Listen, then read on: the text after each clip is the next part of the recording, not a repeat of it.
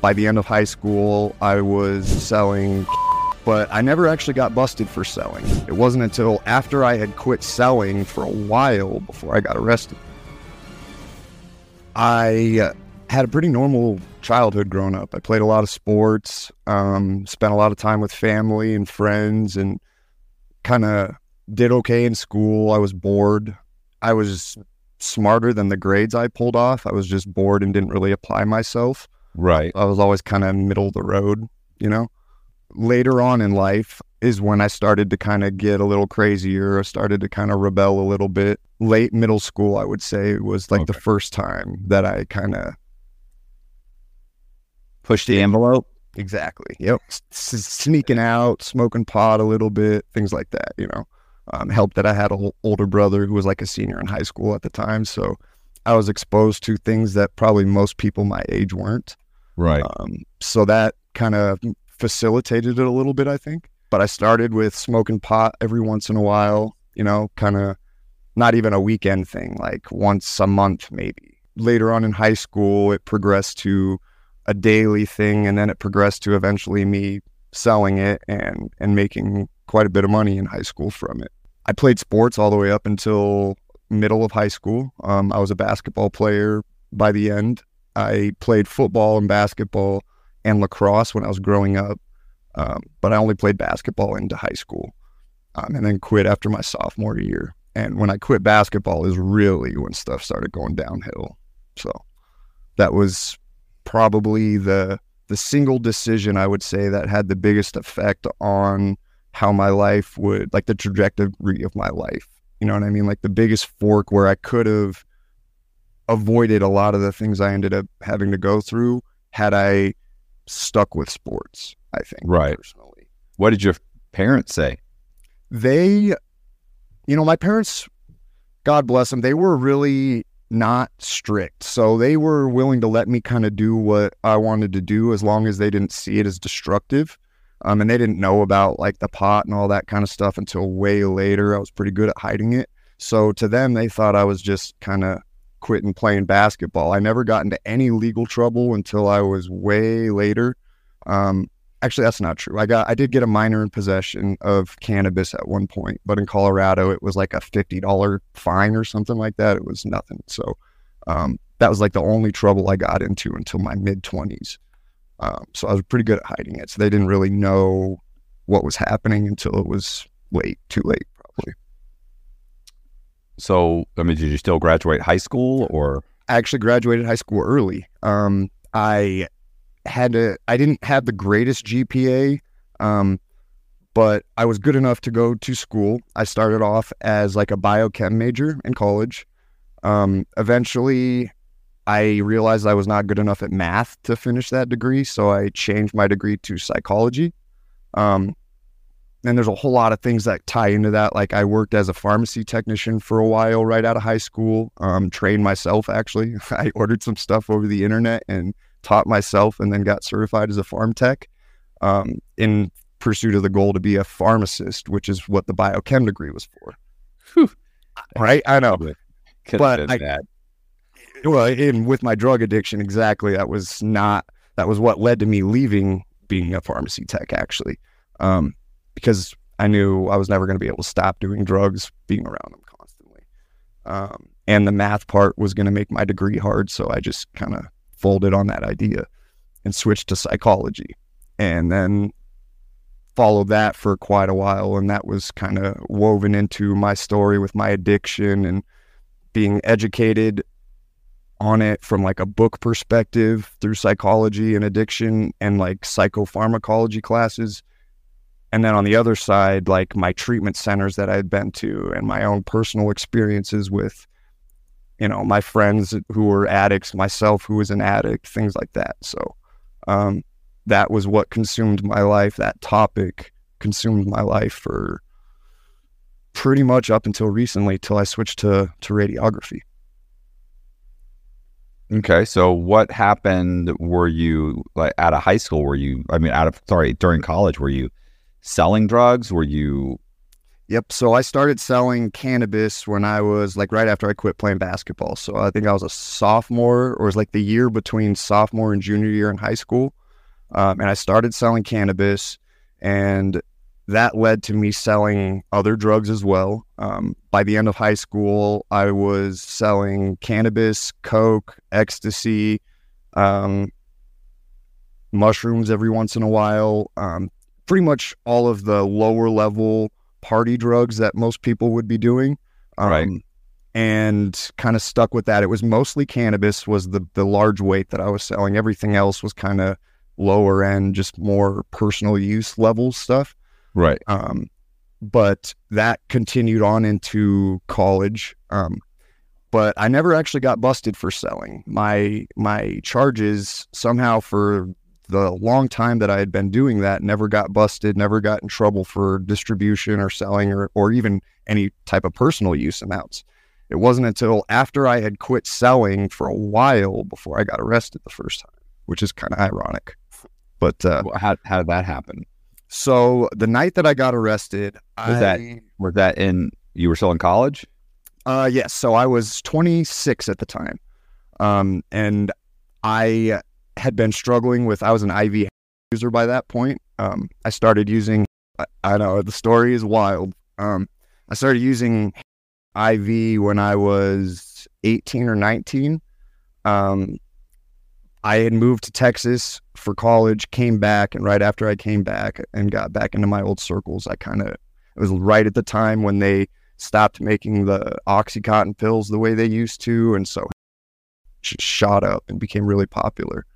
Um, and so I, I graduated to that and had been an iv user for a while and the day i got arrested i it was my first time relapsing after getting clean. Um, i had gone to florida and spent a month in florida getting clean i was coming off of suboxone and because i had tried to stop i had gotten on suboxone but then continued to use so then I was on Suboxone and dope at the same time, which was a nightmare. Um, but anyway, so when I get back from that trip, I had been sober for the month that I was in Florida. I get back, I was okay for a couple of weeks. And the first night that I relapsed, I had gone to get dope and I had pulled around the corner from my house. I didn't do it at home, but I was in my car, like around the corner, because at the time I was living with my parents.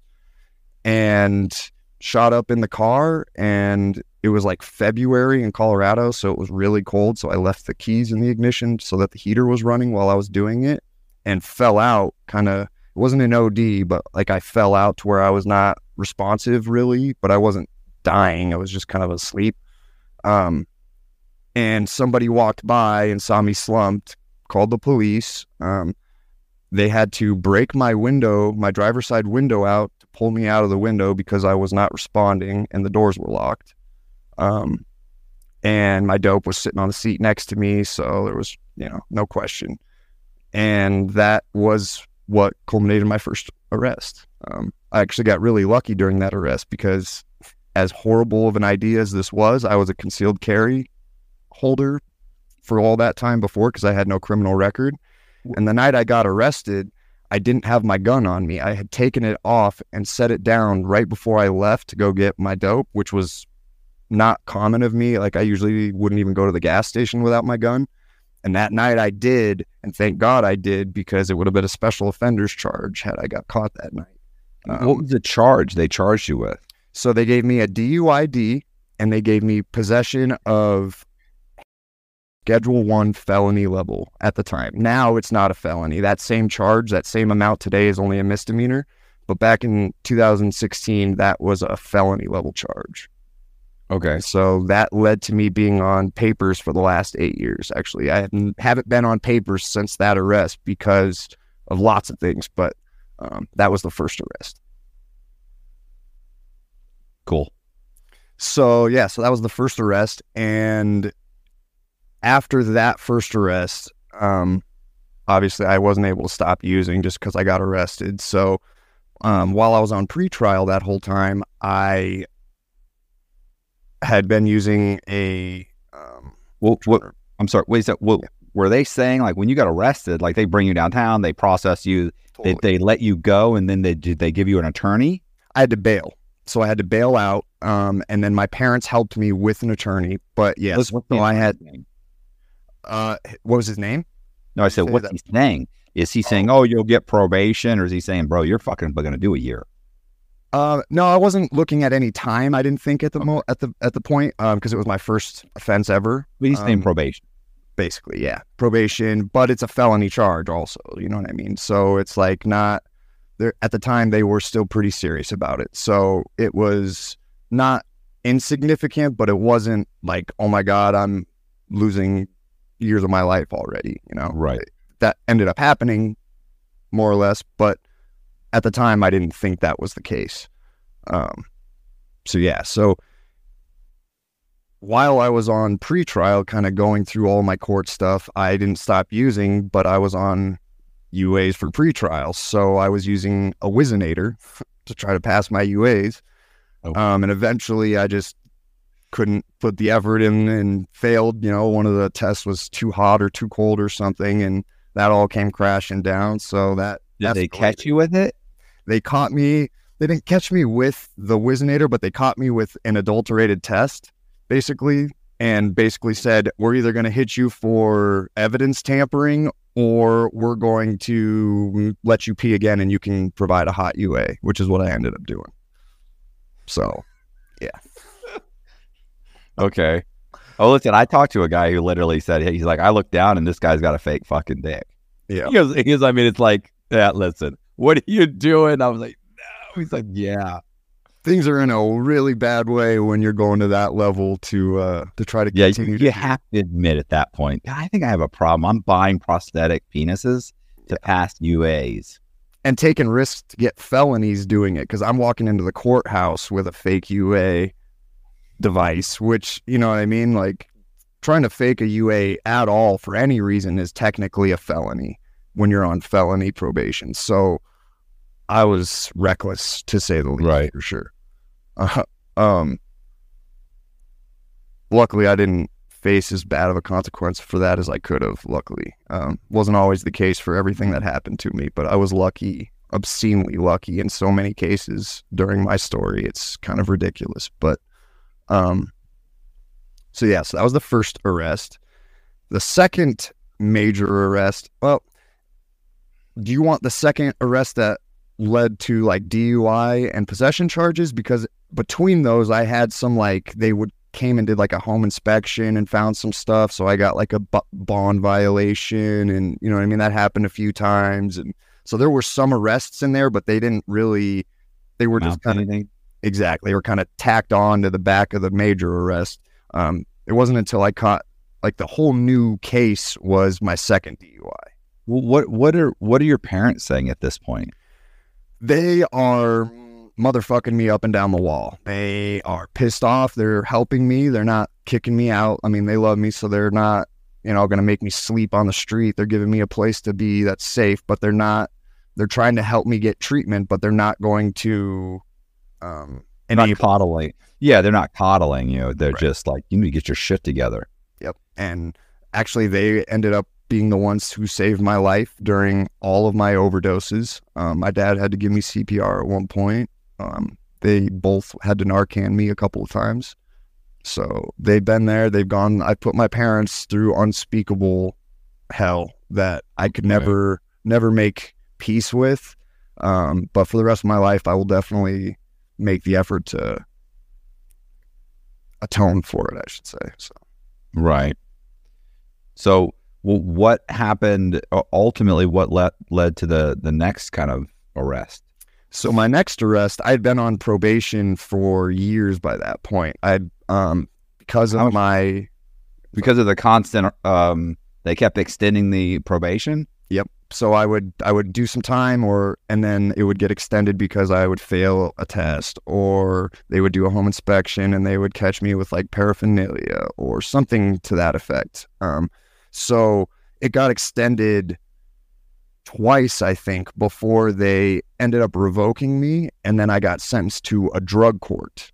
Um, which was at the time they told me like this is your last stop before prison. Like if you can't make this work, then you're going to prison. Because my original deal for the first case was like a deferred But because I couldn't stop using that, went away, and then it was okay. You're gonna if you complete it, we'll wobble it down to a misdemeanor, and then you know so progressively as I was screwing up my chances, the Hey, it's Kaley Cuoco for Priceline. Ready to go to your happy place for a happy price? Well, why didn't you say so? Just download the Priceline app right now and save up to 60% on hotels. So, whether it's Cousin Kevin's Kazoo concert in Kansas City, go Kevin, or Becky's Bachelorette Bash in Bermuda, you never have to miss a trip ever again. So, download the Priceline app today. Your savings are waiting. Go to your happy place for a happy price. Go to your happy price, Priceline. Deal for that case was getting worse and worse. Um, so while I was on probation, they had moved me to drug court, and I, while I'm failing out of drug court because I can't get my shit together because I'm still using and um, not complying. I mean, I guess I'm 90% complying, but I just like everything else I'm doing, I'm making all of my classes, taking all my tests. They're just hot, It's not. It's not horseshoes. right? right. I That totally that don't count. Like it's not it's not hand grenades. It's a good point. But that's the addict brain, you know. That's the addict mind thinking, "I'm almost there. I'm almost Right. there," you know.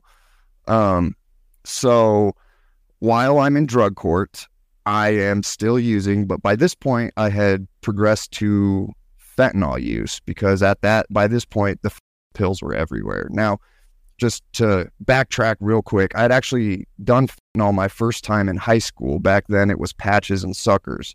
Um, so I had been doing fentanyl since I was in high school, but then it kind of went away for a while and it wasn't street available like it is now. right. Um, but then eventually, when it became street available, I progressed from heroin to, um, and that's what led to my second arrest. And so my second arrest, I was in my car in my neighborhood again, same neighborhood, um, different corner. Fell asleep. I was on my way home from a girl I was seeing's house, and I stopped by just to smoke real quick before I got home, um, and fell out with keys in the ignition and basically a whole repeat of the first charges all over again. Except this time they didn't give me felony drug charges because they said that they were doing a welfare check, and in Colorado, a welfare check makes you immune from drug charges if they find them.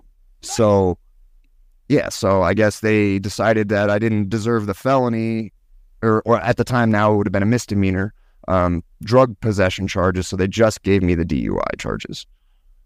Um, and then my third arrest was right after that. I was gonna say, do people know what fell fell out was? So it means you basically you were you were passed out. Basically, yeah, yep. It's not over ODing, but it's not responsive. Right. Um, I, I was gonna say the first time I ever heard somebody say, "Yeah, yeah, he fell out," was I was in prison, Yep. and somebody said, it, I was like, "Fell out," like, but and then I've since then I've heard it in just like regular everyday use. Yeah. When you see somebody who's fallen out after you hear the term, it makes perfect sense because you know, like you see somebody who's just slumped and you know, like it, it just it's perfect. It's a perfect Or I've heard nodded out. nodded out too. Yep. I we used to call it the nod squad. Boom. Um, yeah, I think I mentioned there was a guy that he ran a. Um, I've mentioned this before, not to you, but uh, I wrote a story about a, a this place uh, about a pain clinic, and this guy was running the pain clinic, and one of the doctors calls him in the back and says, "Hey, can you check on something for me?" And he goes, "Yeah, what's up?" He said, "I've had several patients come in here, and they've got like brown smudges like on their face or their nose or their cheek. He's like, it, it's like I've had like four patients today that have had this. I don't know what it is, and they don't know what it is. Like I've said, what is this? They're like, I have no idea. And like, can you figure it out? He goes, okay. So he walked outside and he or to the to the visitation room and looks around and he notices that there's several guys that are sitting there with ice cream cones, cho- chocolate ice cream cones, and they would get the because they're they're you know they're drug addicts and they're waiting to get like um you know Like sugar.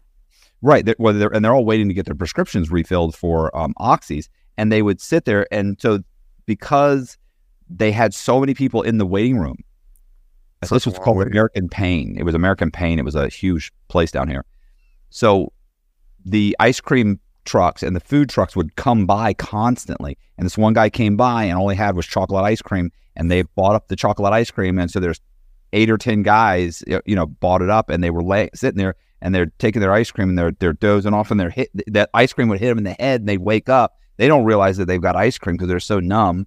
Then they go and see the doctor, and they've got these little brown spots on their foreheads, and they're and he was said I, he was I was looking, I was like, could it be the ice cream? And I stared at this one guy. He said he was literally watching the guy as he went, boom, and sat back up and had a little patch. And he's like, ice cream. God, So he went back to the doctor. Said people were nodding out in the fucking thing from the ice cream. It, it was you know it was a it was um you know it was a mill. It was a it was a pill mill. So like the doctors are all kind of in on it. You know they yeah, they know what's going on. They're trying to avoid having those problems, not because they care about the patients, just because they don't want the heat. right. So anyway, I thought that was, but that that's definitely nodding out. Yeah, yep, you're absolutely. Like I said, when you see it, it it definitely it's like, aha, that's that's what nodding out is. So, so they got you. So they they on the on the next DUI, what they arrest you for? I mean, it was the same exact thing. All three of them were the exact same: falling asleep in the car and having possession of something and the keys in the ignition. Um, only thing I've ever been arrested for, other than like a violation of bond. Never been arrested for literally anything else other than that exact scenario. Um, know, the third one. point- Go ahead. Yeah. At this point, come on, bro. Like you got I know. Oh, I'd been in, in and out of treatments by this point. I mean, I was trying to to get sober. I had had some sober periods, had periods where I was screwing up. Um, so I was oh, totally aware of the issue. I had by that point probably been through like three treatment centers. Um, put a lot of effort in, tried to educate myself. Um, got on the track of becoming a, a peer recovery coach and kind of working with my own peer recovery coach, thinking that might be the direction I wanted to head eventually, um, if I could get my things figured out. But that definitely, it just kind of kept slowly escalating, but not without being recognized. You know what I mean? Like we were definitely, I, or I was trying, in my opinion, hard, very hard to to get my stuff under control. I just was failing miserably. Are were you, are you working at this point? All? I um I had so I never worked anywhere super long, but at one point I was like a warehouse manager for electronics recycling company. Um, I worked at Bed Bath and Beyond as a warehouse manager, so a lot of retail stuff. Nothing. I, I was always working, doing something, but it was never like a great job or a career or anything like that. But yeah, I was always had a job, um, or going to school or both. Um, wasn't until after my violation of my first arrest that I stopped going to college because I just couldn't afford to anymore with what was going on. Um, so that was kind of the end of my psychology degree back then, and then eventually, recently, I switched and kind of picked back up wanting to go to to radiography school. So Um.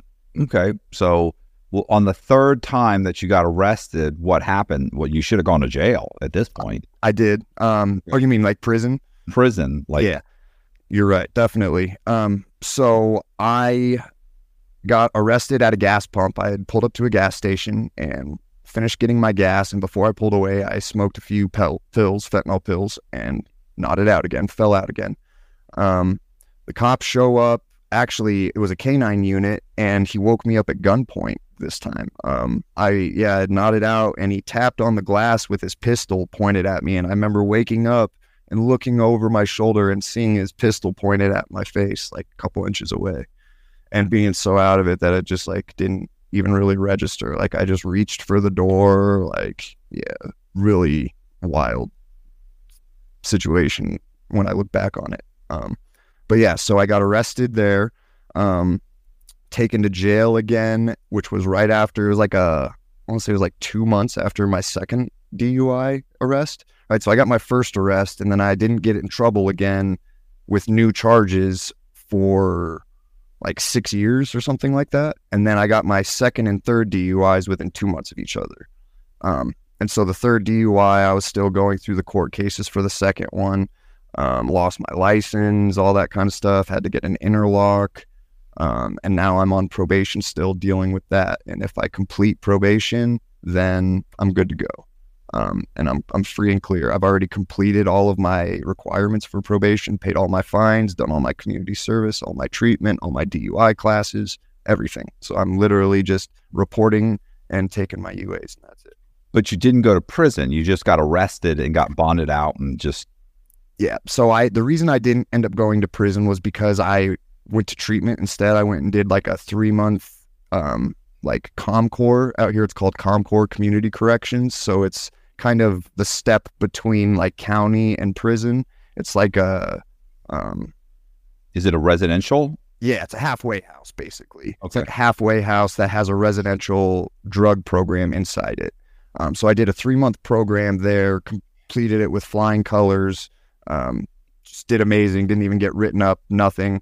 So they started to kind of work with me, and they're like, okay, if you continue to do well, we will, you know, work with you. And they kind of amended the sentencing requirements because of how well I was doing and how much effort they saw that I was putting in. Um, and up till this this point, they they still have been working with me. Um, I think I've only had a couple of slip ups since that point. So Okay. What's a slip up? Slip up is like you know I found some dope on the ground and used once or was with somebody and used but then like stopped right so like i know to the average person that sounds crazy i know that sounds totally wild but uh Wow. there's a Yeah. total difference between like an addict single use and an addict like just going back to being an addict you know what i mean like if i'm doing really well and i slip up one time but then i get right back i get my shit back together. I don't keep screwing up. I keep i get back to doing the right things. That's different in the court's eyes than somebody who is an addict who relapses and then continues to fail tests and continues to use and all that kind of stuff. So um yeah they they probably could have been justified well not probably absolutely would have been justified if they wanted to put me in prison but i think they took pity on me Um, where are you now? Where are you staying now? i'm with my parents now What are you doing? And what are you doing for? Are you just going to school? uh so on the side i help in some grow houses and i also help like painting and stuff like that nothing well it's legal out here you know what I mean? All right, I understand. It is as like an alcoholic saying, "Ah, I work at ABC Liquor." But I- well, okay fair enough i mean i don't i don't know if i see it that way but fair right, you, you know, I mean, from well, I mean, from my perspective, but you know, I, I have no experience in it, so I'm not saying I'm go. I'm speaking from a, you know, a, a position of authority or experience in any way. Like I have no idea, but Well, and and it's definitely not a popular opinion that I have, so I get it. And most public probably looks at it the same way you do, um, Right. which is like it's uh, dov- obvious, duh. If you get involved with that, it's going to lead you back. And I think Well, I- that's the case for a lot. I would. I mean, I was gonna say for me, I would even think this, it wouldn't just be like an alcoholic working at ABC Liquor. It'd be like a drug addict working at a bar. It's like you really probably should remove yourself from that situation any time, any moment of weakness. You know, but then there's going to be people that have the same opinion of like, no, you should be able to work around all that stuff and not drink at all if it's a problem, or not not be tempted at all if you have it under control. You know, but let's face it, it doesn't always work like that. My perspective is so. Are you familiar with MAT services, like um, medication assisted treatments? Oh, okay. like methadone, Suboxone, stuff like that. Yeah. Um, so this is going to also sound wild again, but personally, cannabis is like a MAT treatment service for me. When I smoke cannabis, I don't do opiates. I don't do heroin, do f- right. It's it's like my methadone or my Suboxone treatment, except it doesn't lead me to do the opiates. It keeps me from the opiates. When I stop smoking is when I usually relapse and go back to the opiates. So I had an issue with drug court because they wanted me on methadone, which is infinitely more dangerous and problematic and harder to come off of. And I wanted to be able to just smoke cannabis because it was serving the same purpose, right? In my eyes. And I thought it was much safer. But because of federal law, that became a sticky situation. Um, but personally, it's it's a it's a medication assisted treatment. I have a prescription. I'm not just doing it willy nilly. Um, but I understand it's kind of a um, it's not a popular opinion. It's not a topic that everybody agrees on. So. Right. Well, I had a, you know, it's my father, you know, was just, you know, he was an alcoholic and he had, you know, took pre- prescription medication. And, you know, throughout my whole life, he would go on, you know, binges and then he would sober up for a year and then he'd go on a two week bender and then he would sober up for six months and then he would go on, you know, and he was in and out of, um, you know, rehabs, you know, for, you know, they, we, we, we always said, you know, alcohol rehabs, but the truth is it was also prescription drugs. It's just like typically because it's my, my mother, my family's, you know, the go-to is, well, he, you know, he's an alcoholic. So, cause that, that seems better than saying, you know, you Yep. know, he's, you know, he's, he's taking fucking, he's on dope. You know what I'm saying? That's, yeah, nobody wants to like, they, it, it's a, it's Socially offensive enough. Right. It, it's, it's, I was gonna say it's offensive enough that he's an alcoholic, but you know, he's a functioning alcoholic. Well, he's not really functioning because he was a, a, like a, he would just go on these benders and then he'd sober up for two years and it'd be seem like he was fine. And then one day he'd walk in and he'd slur his words a little bit, and you were like, "That's weird," you know. And then you'd go sit on the on the couch and you something's what's that? And you look under the cushion and there's a fucking half empty bottle of fucking booze, and you're like, "Mom didn't put that there."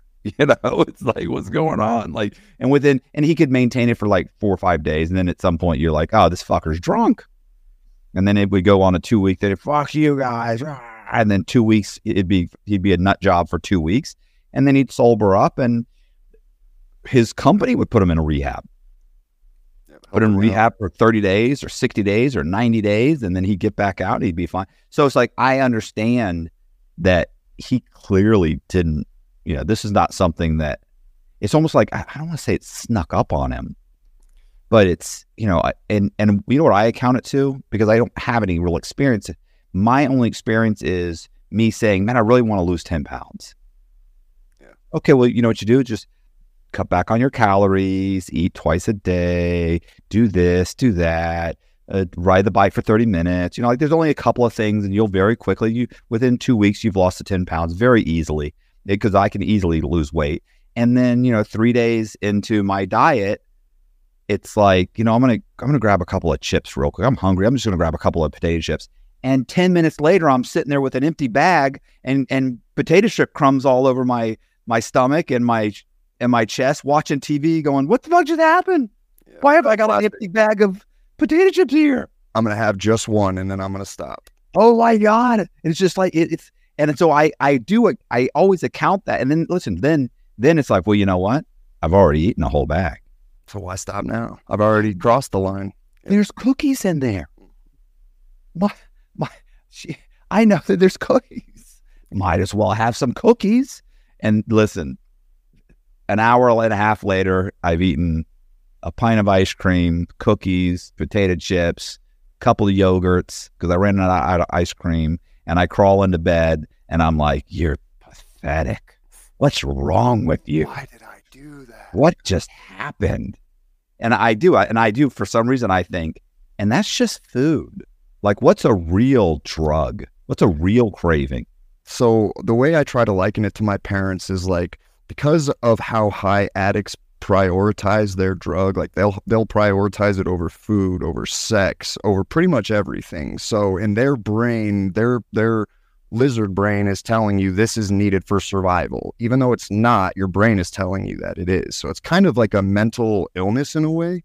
Um, but I liken it to my parents like think about how thirsty you like the thirstiest you've ever been in your life and then just not drinking or like being able to to to have a glass of water when you're the thirstiest you've ever been and just not doing it like that's the level of discipline an addict has to exercise because that's how strong the urge is to use right? Like it's not it's not the same as like the average person not just choosing to stop drinking after two drinks you know what i mean? Like i i don't care about alcohol. I i've never been a drinker. I just don't like it. I can have a beer and not touch it again for a year but my brother is the opposite. He can't stop once he starts. He's not really an opiate addict like i am um, Right. but he can't help the alcohol. So there's clearly something some people just are addicts to everything. Some people are addicts to specific things. Um, but there's clearly like a, a like a genetic mental tie to it past just like exercising self discipline. You know what I mean? Um, there's a really good movie that I've seen in almost every single one of the treatment centers I've been in. It's called Pleasures Unwoven. It's a really good movie that talks about like the disease model of addiction versus like the mo- the choice model and it goes into a lot of the science that's taking place during like uh like a trigger or a craving or what's going on in the addict's brain. Um so just for anybody's curious sake if they'd like to look that up it's called pleasures unwoven. Um i think it was back in like 96 when it was made so. Okay. So what else? So what what what else? What what how did and we ended up talking because you had watched a video and you left some comments and you were irritated with the guy that had I forget what he had said specifically. And you were like, I'd like to have a conversation with this guy. He's way off and he's this. I was like, yeah, it's probably not the best. I'm gonna give you this guy's phone number. That's not gonna go anywhere. Like um, but then we started talking and I was like, you know, we should probably do a podcast. Like you've got, you've clearly got, you know, some, some issues that have, you know, really dominated your life.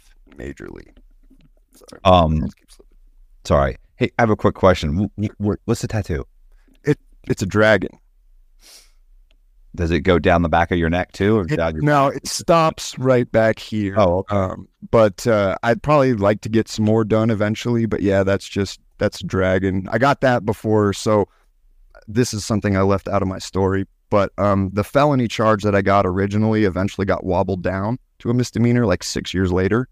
Um, and so when that happened, I had already got my neck tattoo. And had I not been a felon, I probably would never have gotten tattooed on my neck. But at the time, I'm thinking I'm a felon. There's nothing, a neck tattoo isn't going to stop me from getting anything the felony won't. You know what I mean?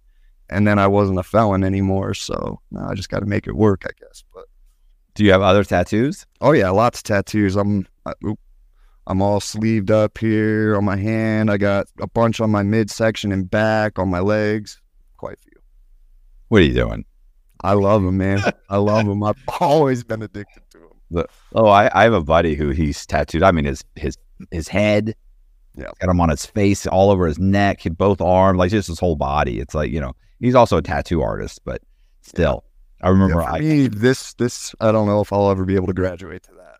yeah, he's got. They're they're just down like here and here on the neck. He's got like a little. It's kind of like an anchor or something right here. Like all these. And then when I got out of prison, I saw him because when he left prison, he had tattoos, but not on his face or his head or anything. And I, when I saw him, I said, "Bro, what are you doing?" He's like, "I know, I know." It, it's so funny. He'll say that, like every once in a while, someone will walk in, or he'll walk up to somebody, and they'll kind of like look like, like, like for just for a second, like they're shocked or scared or something. And he's he's always like, "What? Like, I wonder what was that?" And he's like, "Oh, that's right." because I keep forgetting what I look like. I get that a lot. Right. too. I'm shaved with tattoos all over my head and my face, and I just walked up to this guy real quick. He's the guy. You know, they're shocked. Yeah. It's It's- it's wild how much differently people treat you once you have a neck tattoo. It's it's Oh, yeah. absolutely true. Yeah, he he told me too uh, when he got his neck tattoo that the because he was saying something to the guy that he because he was he was counterfeiting credit cards. People he's he's doing carding. People are getting arrested. Like he's thinking this is going to catch up to me. I'm going to end up in prison at some point. And he's he's he's like five foot seven, blonde hair, blue eyed, fair skinned, 135 pounds. He's like this is not going to look good. This is not going to go well for me. He's like I need something to toughen up my image. So he went to a buddy who was a tattoo artist and said, Hey, I really think I want to get full sleeves, chest piece. You know, he's like, I want to toughen up my image. And the guy goes, honestly, like the placement of the tattoo, he's like, like you get a face tattoo or you get a neck tattoo. He's like, that's really that's saying something. It sends a message. Yeah, you, it, yeah. He said, it, what did he say? It said, um, he said that's like that's telling society like I ain't getting a job at the bank, bro. Right. He, he said, let's go with a neck tattoo. And Yep. then he got a couple of neck tattoos. Now it's the whole neck done. But Yep. It's definitely I think most people that get their neck tattoos there, that's part of that where it's just kind of like an outward projection of telling people to leave me the fuck alone. You know what Right. I mean? Like stay away. uh, what was it? I had one of my wife's co-defendants has a neck tattoo that says "Trust." This is a chick. Trust no one. I she's tatted all. I'm like, what? And then I interviewed this chick that had tats all over, and she had a she had a um the all-seeing eye and the the the pyramid on her neck, a neck tat. And uh, oh yeah, Right on the at, like right in the front. Yes. And and she was tatted all up and everything else. And it was just like, wow, that's grandma, grandma, what, what is that? You know, that's what I always picture. How are you going to Yeah. I'm just waiting for mine to get saggy and look awful too. You know what I mean? Well, honey, back when I was a stripper, It- at least it'll have a good story attached, I guess. Yeah. Right? grandma was a gangster. So, okay, so, um, so what's going on? So what was what was your, your issue with the guy? We which I don't know. I think he was a police officer. Yeah. So I just, I can't remember specifically what he had said either, but he had said something. He was just being really flippant about like how people. Oh no, I'm sorry. Now I do remember. So in the video, he was talking about like uh, an arrest that he or a stop that he had made, and the guy in the passenger seat had asked him why cops are always screwing with people, right? Right. and he got all upset about it and was like pulled the guy out of the car and was addressing it to him and the comment i had left was something along the lines of like i don't understand why you're upset with the guy for asking the question that's like we all know cops screw with people right like he was it's a fair question he might have been being an asshole and you might have had a good reason to stop that car but Right. that doesn't mean the question he was asking you was ridiculous you know what i mean he was being an, the guy was being an asshole. I fully recognize that, but it was just I was just pointing out the hypocrisy of him being upset about it, but also earlier in the thing he was talking about how other cops were super upset and and they were sensitive to how people treat them or how people react to them and then like the next story he's in my opinion doing like the same thing he was talking about Right. um, but yeah, so that was the gist of it. But it was just it irritated me because I identify with addiction quite hard. Obviously, it's been a huge effect in my life. I have something like thirty. I think I'm at thirty three or thirty four. I have to check my book, but thirty four people since high school that are friends and acquaintances that have died to overdoses.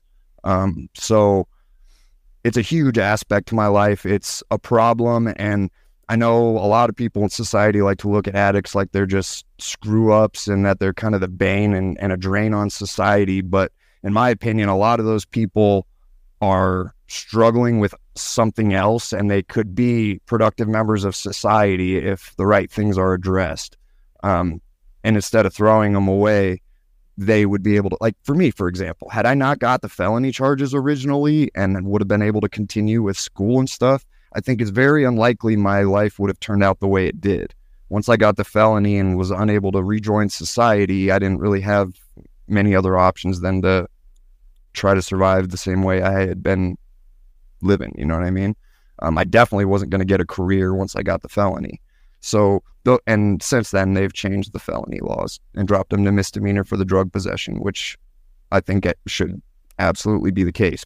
But I think addicts in general, and not all of them, there's plenty of peop people who are addicts who love where they're at and will never try to get sober, don't want to be a part of society, and are exactly the stereotype that most people have when they think of addicts. But I think a lot of other people are not. And those people just kind of get glossed over because of the disdain for the stereotype. Right. Yeah, well, it was definitely something like it's you know like I've never I've never drank or smoked or done anything, so I don't know exactly you know how it how it works. But what I do know is that you know I've seen people that clearly are, you have this great they're they're intelligent, they're smart, they know exactly what you know what the problems are, and then two months later they're on drugs again, and you're like, what happened? And it's like you know, like uh, this happened and that happened, and I don't know why, but for some reason I thought, you know what, I'm gonna have a beer real quick. I can have a beer. Everybody's having a beer. I've been good. I, I haven't had anything, and for some reason at that moment, it made sense that I could have a beer. That one beer turned into four, And the next thing I know, I'm driving around this shitty neighborhood looking for a guy that used to sell me crack. And uh, you know, two days later, I wake up on a on a couch, and you know, it's like, what the heck? And he's like, it spiraled that quick, and then next thing you know, the guy's selling his car. Next thing you know, you know, it, it's like, oh my god, like what? It like you're so like exactly, Ne- you know. So, and then a week later, he's sober and realizes what he's done, and he's going around to all these people that he's disappointed and trying to tell ask them for help. And it's Yep. like, you know, it, it's it's upsetting because sober, it's like a great person and who knows and says all the correct things, but then suddenly they're they become this. It's almost like they become this other person, and so it it's it's tough because ultimately, you're right. It does end up ruining ruining these people's lives, and it's a burden on. To me, it's a it's more of a burden to throw them in prison than it is to keep, to continue. People are like, oh well, you can't keep putting them in rehab. Really? So you'd rather? So you think that rehab is less ex- is more expensive than throwing him in jail for three years?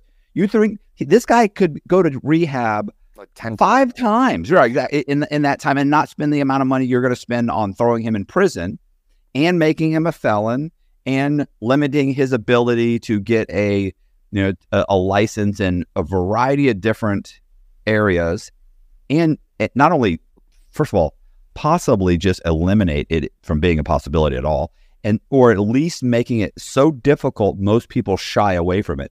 I know plenty of people that have been sober, but they have a felony and they won't try and get their real estate license, their mortgage license. They won't be trying to become all kinds of things because they're like, well, the problem is they want you to spend all this money, pass the schooling, pass the test, then go in front of a board and try and convince them that they deserve to have this license. It's like, do you want me to spend six months and ten thousand dollars of my time and Right. money on a whim, on a chance. to go in front of a board that may say, "Yeah, I'm sorry, we just don't give it to drug addicts," or your yours was for possession, or your crime, you have two felonies that were three years apart. Yeah, we just don't do that. Well, why'd you just Had me go through the whole process. Then. right? Yeah, So I, I- instead- it's funny you say that. I'm sorry, I didn't mean to interrupt. No, I was going to say i- instead, what happens is they say, "Yeah, I'm not going to do that. Fuck it, I'm just going to get a manual labor job, barely be able to pay my bills, really live on the fringes of society." Which really just helps contribute to the fact that, or to um, me ending up using again. I can't really get my shit together. I'm around a bunch of people that are also using. yeah, it's, it's, it's a tough situation. It's a cycle. Well, and it, it usually leads to somebody like the buddy you were just talking about. I highly doubt he wanted to go through all of those problems, right? Like you said, it, it, it he's he doesn't ever like even when he takes that first drink, he's not intending for it to end up the way it does. Like, no, I don't think any. Well, I shouldn't say that. I don't think most addicts really want what happens to them, right? It's it's a it's a problem of not being able to stop, not the fact that they don't want to. You know what I mean? I think there's a lot of people that want to and can't. And what sucks is with addiction, because it's a spiral and it picks up so fast that one weak moment, you can be doing well for 24, 23 hours of the day. But if you have that one weak moment at the wrong time, it can just snowball and spiral out of control. And so it's one of those things that you, every second of every day, you have to be aware of it and vigilant. And I've struggled with that type of relapse myself where I was doing well and I, there's really no excuse to, to relapse and I still can't help it. You know what I mean? And that's, most people don't want to hear that, but I try and have tried very hard and I haven't always been successful. Um, Sorry, I- we- go ahead. I was going to say we mentioned the uh, we mentioned you know you you started to interject something when I said talked about getting licensed. Oh yes, I'm sorry. So I actually with the school I'm going to with radiography right now, um, I never would have been able to do that with my felony before. So once the felony got dropped, I started the process with that. But there is an ethics board that you have to check with. So before I go to the school and start school, because it's two years of schooling, I need to check with the ethics board to make sure that they will certify me, right? Because like you were saying, I don't want to pay for the school for two years and then go to the ethics board and find out I can't get certified. So they have like a pre-ethics or a pre-certification ethics review or something like that, where you can basically like apply to them and be like, hey, here's my past, here's my history. Am I able to get certified? Um, which is what I went through to be able to go to radiography school. But to start school, I had to get cleared by the certification board. And the certification board says, yep, you're cleared pending proof that you have completed probation. Well, I'm not completing probation until 10 more months or whatever because they won't release me early, even though I have everything finished and I'm waiting to go to school. They still refuse to release me early because I motioned the court asking for it and they denied me. So I basically have to wait 10 more months. And now, because I can't start the school until the certification board gives me the clear, and I can't get the certification clear until I finish probation, that You're- I'm 10 months of limbo. exactly. So, what are you doing for work then? working like I said, I'm I'm helping in the grow rooms, helping buddies oh, paint, Oh, yeah, yeah, yeah. some of that kind of stuff. Small odds and ends jobs. I'm not really trying to go find like a normal job and then have to stop again in ten months when I go to school, you know. So just kind of lucky that I have parents that are willing to help me right now and kind of help me work through a rough point in my life. Um, I think they've recognized how much effort I've put into trying to do the right thing. And so, as long as I continue to do that, they're willing to help me. So, I'm lucky for that. Very lucky. Okay. Do you have anything else you want to cover that you can think of? Um, anything specifically? Not that I can think of off the top of my head. I mean, there's all sorts of other things in there. Like uh, I didn't really touch on the overdose as much or anything. So, like, if you would like to do this again, there's probably more I could get into. But it's up to Let's you. Do it now. I don't do Okay. it. Well, I mean, when, I mean, when you say overdoses, I, I thought the overdoses were in the car, but that was just you just nodded. You just you just kind of passed out. And Yep, those were just not out. So my actual true overdoses were like I would have died without intervention. Um, all of them happened at my parents' house. Uh, I'm sorry, not there's one that didn't. All but one of them happened at my parents' house. Um, and literally by the grace of God, every single time they found me ODing and got to me in time before I was done. Um, the the first time it happened, I was in my parents' basement and they knew I had been struggling really hard. Um, I was still IV heroin. Actually, this is a wild fact, but all of my overdoses came from heroin. I have never overdosed on, even though way more potent, and that's usually what kills people. Um, because of my route of administration, I guess maybe the fentanyl has been safer for me, and the IV heroin was what I always OD'd on.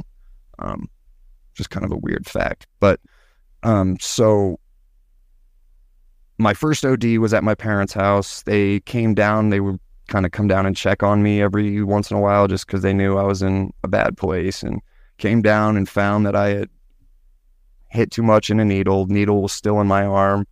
Um, they had to. We had Narcan at the house, so they had to bring and hit me with Narcan. Um, the second time, I mean, the two or three of them were kind of the same situation. Um, the third time, my dad had to give me CPR because I had been down and out, that I was no longer breathing at all on my own. He had to give me CPR until um, the ambulance got there and basically manually get the Narcan into my system. Um, and then the last one was relevant because that was the one where I think I was officially dead um, for a few minutes. They, my body temperature was a different level of cold that I've ever felt before. Um, I they had to hit me with like three hits of Narcan when normally one is plenty to, to wake me back up. They had to hit me like three different times. Um, again, manually chest compressions and stuff to get uh, to get it into my system. And that one was by far the worst. And the worst part about the overdoses is they they didn't scare me at the time. They they had no effect. I would literally OD and then go back and use like right after I got back from the hospital, which shows you how problematic an addict's thinking is. Like that's not normal. That's not a healthy brain doing that. You know what I mean? That's not that's not reasonable. right.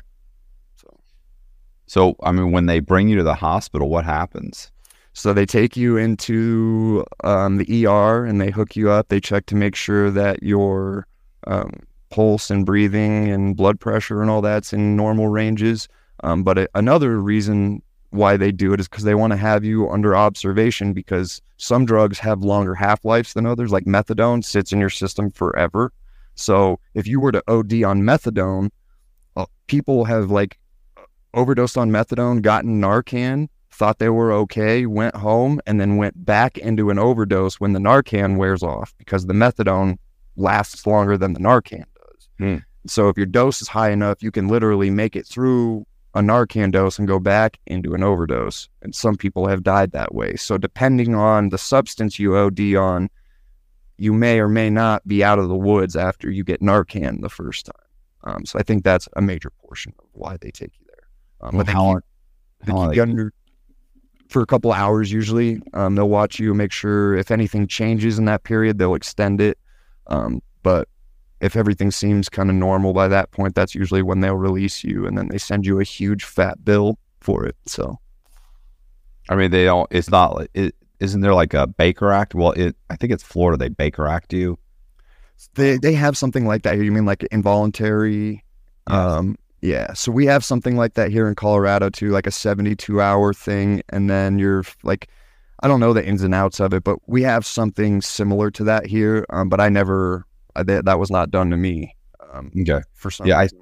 I think usually like your family has to go to them and say, "Hey, this is the problem. If he gets back out, he's on drugs. He's using drugs. If he gets back out, he was going to kill himself."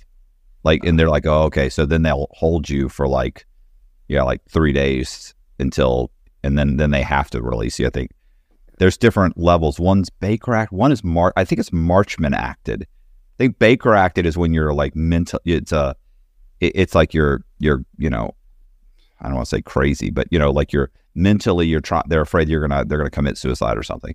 Yeah, and I think Marchman acted is when it's like your family says, "Look, this guy's a drug addict. He's he's going to kill himself."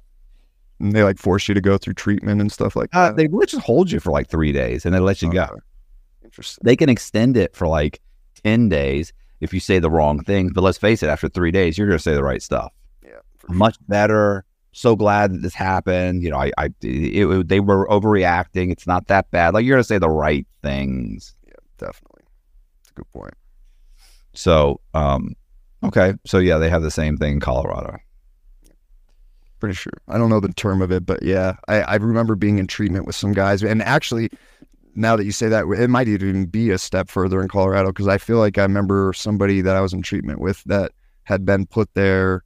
They didn't have any criminal charges, but they, the courts were able to force them to go through there. And if they don't, then they would be held for a certain period of time in the jails or something to that effect. I don't know the ins and outs of it, but I remember it was past just like a 72 hour hold because I actually had an ex girlfriend that went through that. Um, but this was something past that. So Okay.